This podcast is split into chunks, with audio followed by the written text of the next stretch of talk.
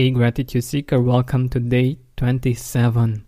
Today is Monday, and for many of us, we cannot take on this day and this week without our favorite beverage.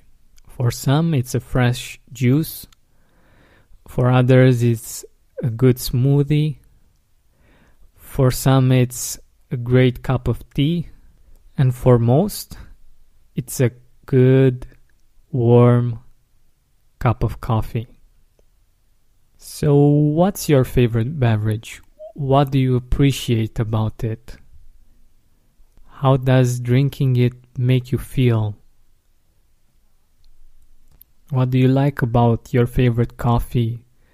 Or what do you like about your favorite coffee place? Or if you enjoy fresh juices, what combinations do you enjoy, do you enjoy most?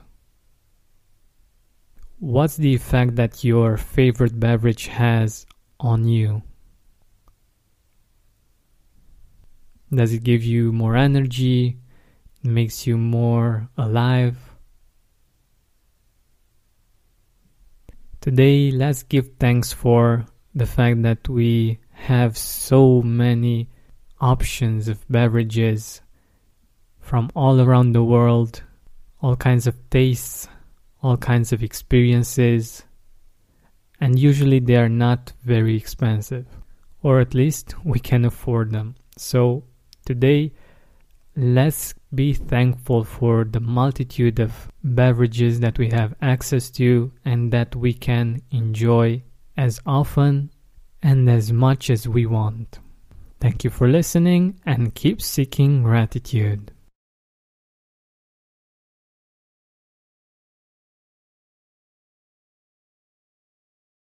For me, for instance, is going to Budapest in a few days. I'm really excited because we're it's going to be me, my girlfriend, and some friends of ours.